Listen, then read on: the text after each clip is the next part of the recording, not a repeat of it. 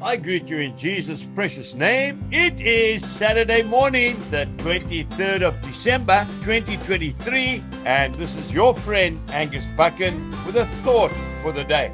We start off in the book of Proverbs, chapter 28, verse 20.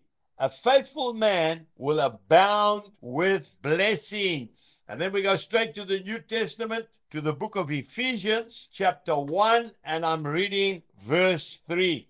Blessed be the God and Father of our Lord Jesus Christ, who has blessed us with every spiritual blessing in the heavenly places in Christ.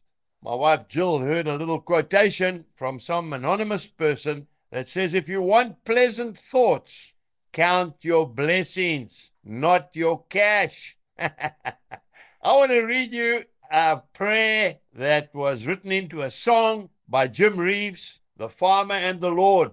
While resting the other evening by the side of the road, I saw an old farmer in the field that he had just sowed.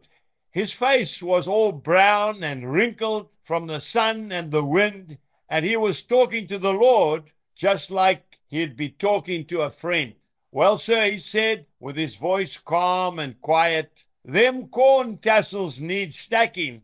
I've got no strength to tie it had no rain in so long that the fields are mighty dusty, and it's been so unbearably hot that the kids were even getting fussy.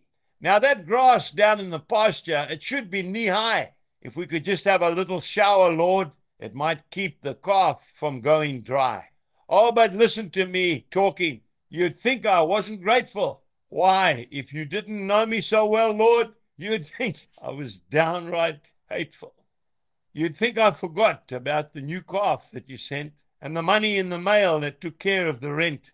Mama's cold is better, and Johnny's coming home from the Navy. And that good Sunday dinner of chicken and dumplings and gravy. And that new preacher you sent us, Lord, he's such a fine young man. Why, he's just converting them sinners to beat the band.